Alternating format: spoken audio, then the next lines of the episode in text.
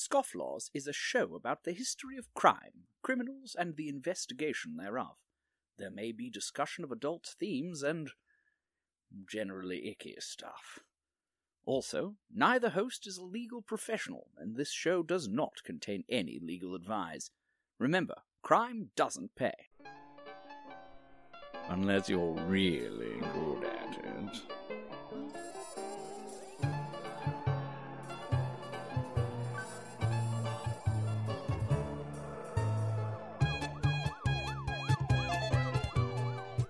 Hello and welcome to the Scofflaws, a history of law and disorder. My name is Sean, and joining me, as always, is my lovely co-host Kate.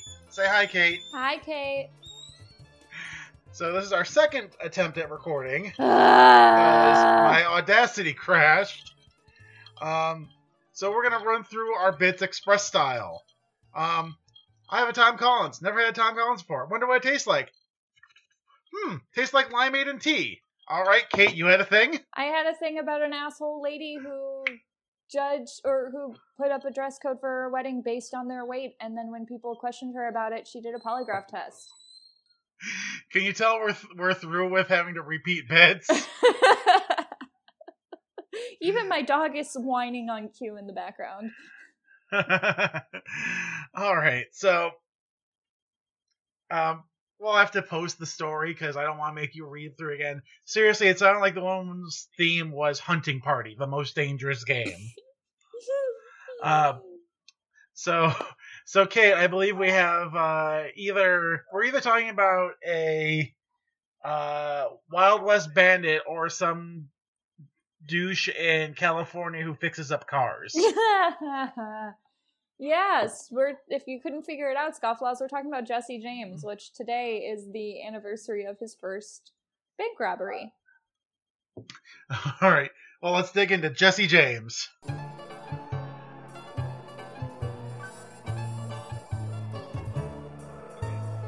So, Jesse James was born in 1847 in Clay County, Missouri, to a woman who had the best sounding name ever, Zerelda. Zerelda, Zerelda, it's like Zelda with an er. the legend of Zerelda, and the lamb should have no particular significance.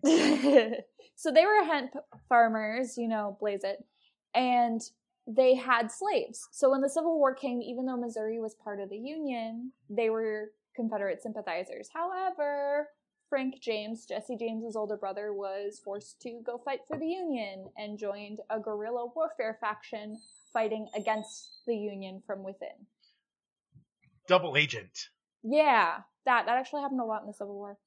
So Jesse I, James I believe it. so Jesse James actually um, is thought to have never stopped fighting the Civil War. His motives were purely about his anger that the Confederacy lost and that basically people were made to give up their slaves and live a ter- terrible existence. Live, live a terrible existence of not super wealth. Yeah, totally. So basically, Jesse and his brother continue with the guerrilla faction after the Civil War, and it was led by Bloody Bill Anderson. So after Bloody Bill Anderson was killed, Jesse James really wanted revenge. So after Anderson was killed, the most of Bloody Bill Anderson. Bloody Bill Anderson, yeah. So think of Mamma Mia and Bill Anderson covered in blood. So That's a reference I don't get. yes, it's one of my favorite movies. You and my sister, I have never seen it once. It's, you wouldn't like it. I love it. It's kitschy and adorable. So Bloody Bill Anderson was killed. Bloody Bill Anderson was killed, and most of his faction went back home to live civilian lives. Except for Frank and Jesse James. They decided they wanted to rob and pillage, and Jesse really played the victim card. So he felt victimized by the Republicans in the uh, in Congress and in government, who were basically having a stranglehold on all of the South because, you know, that's the restoration in a nutshell. Yep. So on December 7th, 1869, Jesse and Frank shot an unarmed cashier at a bank. in the middle of broad fucking daylight. They robbed a bank and they didn't, they came away with some unimportant papers. oh god, they shot they shot the cashier in broad daylight. Yep, they did. And later, this Oh is when the infamous phrase was turned by Jesse James that he'll never be taken alive. Shortly before he was taken alive. it was a couple decades. But uh, the newspapers mentioned Jesse James, and Jesse James was like, uh, yeah, give me all this attention. So he started tailoring his heists to get the most publicity.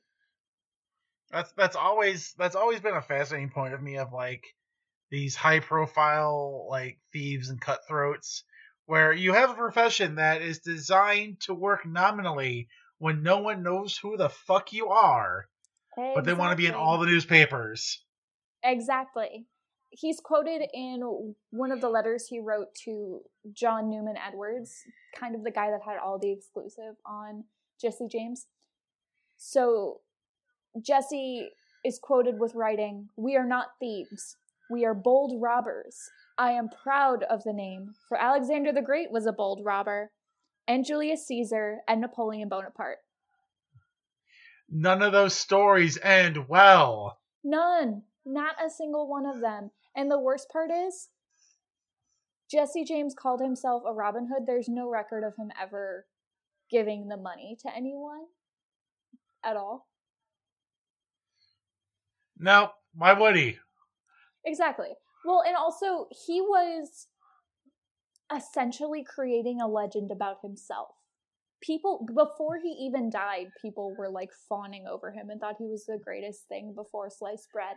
Get it? Because sliced bread wasn't invented yet. But, um, yeah, Well, at least he had branding on point. he did. He was, he would have been a social media influencer today. Slash slash robber. Exactly. Hmm. so, Jesse James let all of this go to his head until 1776. And by this time, he had thought he was invincible and he would never get caught because he was never caught. So, in seven, or excuse me, in 1876, he went all the way to Northfield, Minnesota, 500 miles from where he usually did his robberies, and basically fucked everything up. uh, you changed the location just a little bit. Mm-hmm. And so he, the town, the people in the town hated crime. Obviously, it's Minnesota. So, Don't you know? exactly. So they killed two of the robbers then and there of J- the James gang. And they hunted down the rest. Ooh. Jesse and The Frank people were or the law enforcement? Exactly. Well, and that was actually really common. Not so much in Minnesota, but like in a lot of places out west. Police I, I wouldn't be surprised about Minnesota. Minnesota is cheese and Vikings. Excuse you. Wisconsin is cheese. Do not insult my state like that. Minnesota Mount- is lakes, lakes and Vikings. Thank you very much. Oh yes, I'm sorry. Butter, Lakes, and Vikings. My apologies. And lakes is even stretching it. Wisconsin has more lakes than Minnesota. I didn't realize there was this huge dairy turf war between Minnesota and Wisconsin. Um, Wisconsin is the dairy state. That is our state thing. I don't even know Illinois state thing. Wisconsin is the fucking dairy state. the Plain State. Oh God, Uh, Uh, wheat it sounds like a west. It sounds like a fucking wasteland. Why did I move here? no, you're you're thinking of Ohio and Nebraska. I've been to both places. Illinois is just as bad. It just has Chicago. I'm laughing so And hard we I'm also have- crying. we also have a town called Normal. Yeah, I know. My sister lives outside of it. All right, so he went up to Minnesota and the Vikings fucked his shit. yeah, so only he and his brother were came out alive, and they were forced to flee to Tennessee. Oh no, not Tennessee. Anything but Tennessee. Oh, maybe it's better than Georgia. Georgia's not that bad. I remember distinctly in like the eighth grade, my I guess my his my social studies teacher had a thing out for Georgia Hmm. because he made a point of pointing out that when the colonies were forming, Georgia was basically where they sent all like the the scoundrels and like prison runoff people, yeah, like the Australia of the continental United States. it was a prison colony. I thought that's also just a really fun fact. It's one of my favorite U.S. history facts. oh man, we should do an episode on Australia, considering the fact that it was just born from Britain shipping off people it didn't want. Uh, you sent me a link about the Emu Wars. We'll talk about Australia then. All right. Anyway, So anyway, Vikings fuck shit, only two survive. Exactly. So we are nearing the end of James's life. So his wife has a name that rivals his mother's. Her name is Z. Oh dear. Is what? Z. Just Z? J- Z E E. Z! Mm-hmm. So he essentially left crime in 1876 after the incident. And It's it's German for Z Bart. Z. and he basically started taking part in a ton of money making schemes only to find out that he missed the whole robbery and spotlight mostly the spotlight So he, he went from from stagecoach and bank robbery to scams and MLMs and decided that was too boring. exactly so uh, he gathered up a new gang and his old gang was all ex-confederates. So their reasoning was really personal. Everyone was his new gang was all in it for the money not in it for the cause. And because they were so easily slayed by money they collected a $10,000 reward after informing Missouri's governor what James's plans were. he paid better. Exactly. So on April 3rd, 1882, Jesse James got a bullet in the back of his head and died. Oh man, what a, what an inglorious way to go out. Exactly. And That's- his myth lives on forever. They make movies. That's how you make a ghost. That's how you make a ghost right there.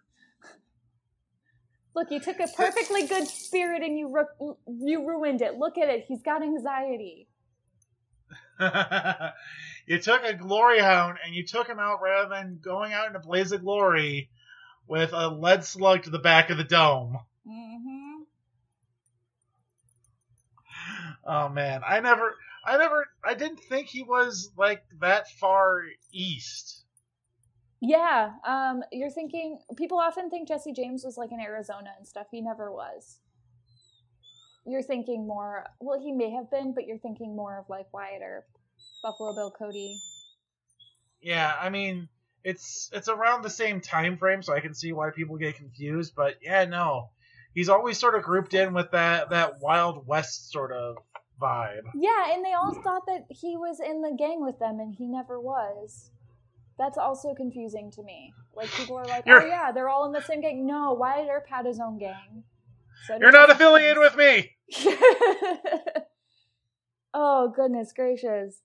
Anyway, that's what I have on Jesse James, and damn, he's a diva.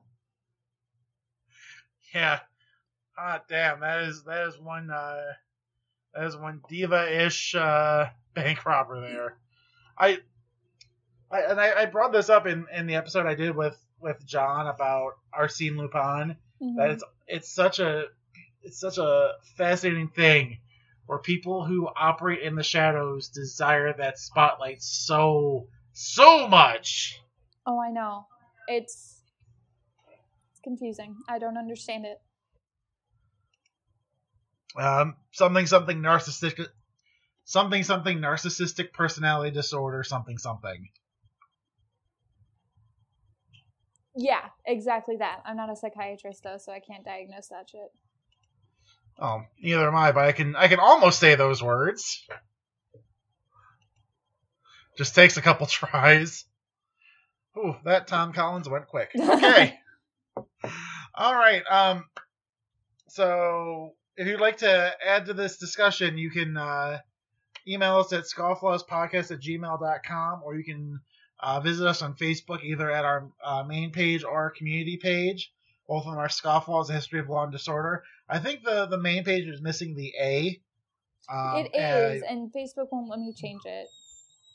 Yeah, I think I'd have to be the one to change it, uh, but I've sort of left it that way so I can differentiate between the two. Oh goodness. Um, or you can uh, visit us on uh, Twitter at ScofflawsCast. Or I just finished up uh, revamping our Patreon and working out some of the, the problems in the tiers and like making actual goals for us. Yay! at patreon.com slash uh, Scofflaws Podcast. I had to think for a second.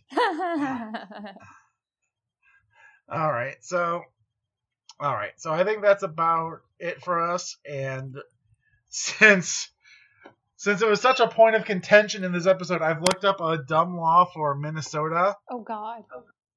and ooh, there's some gems here. There's some uh, there's some bright crystal gems standing out to me here. Pick one so I can feed my animal.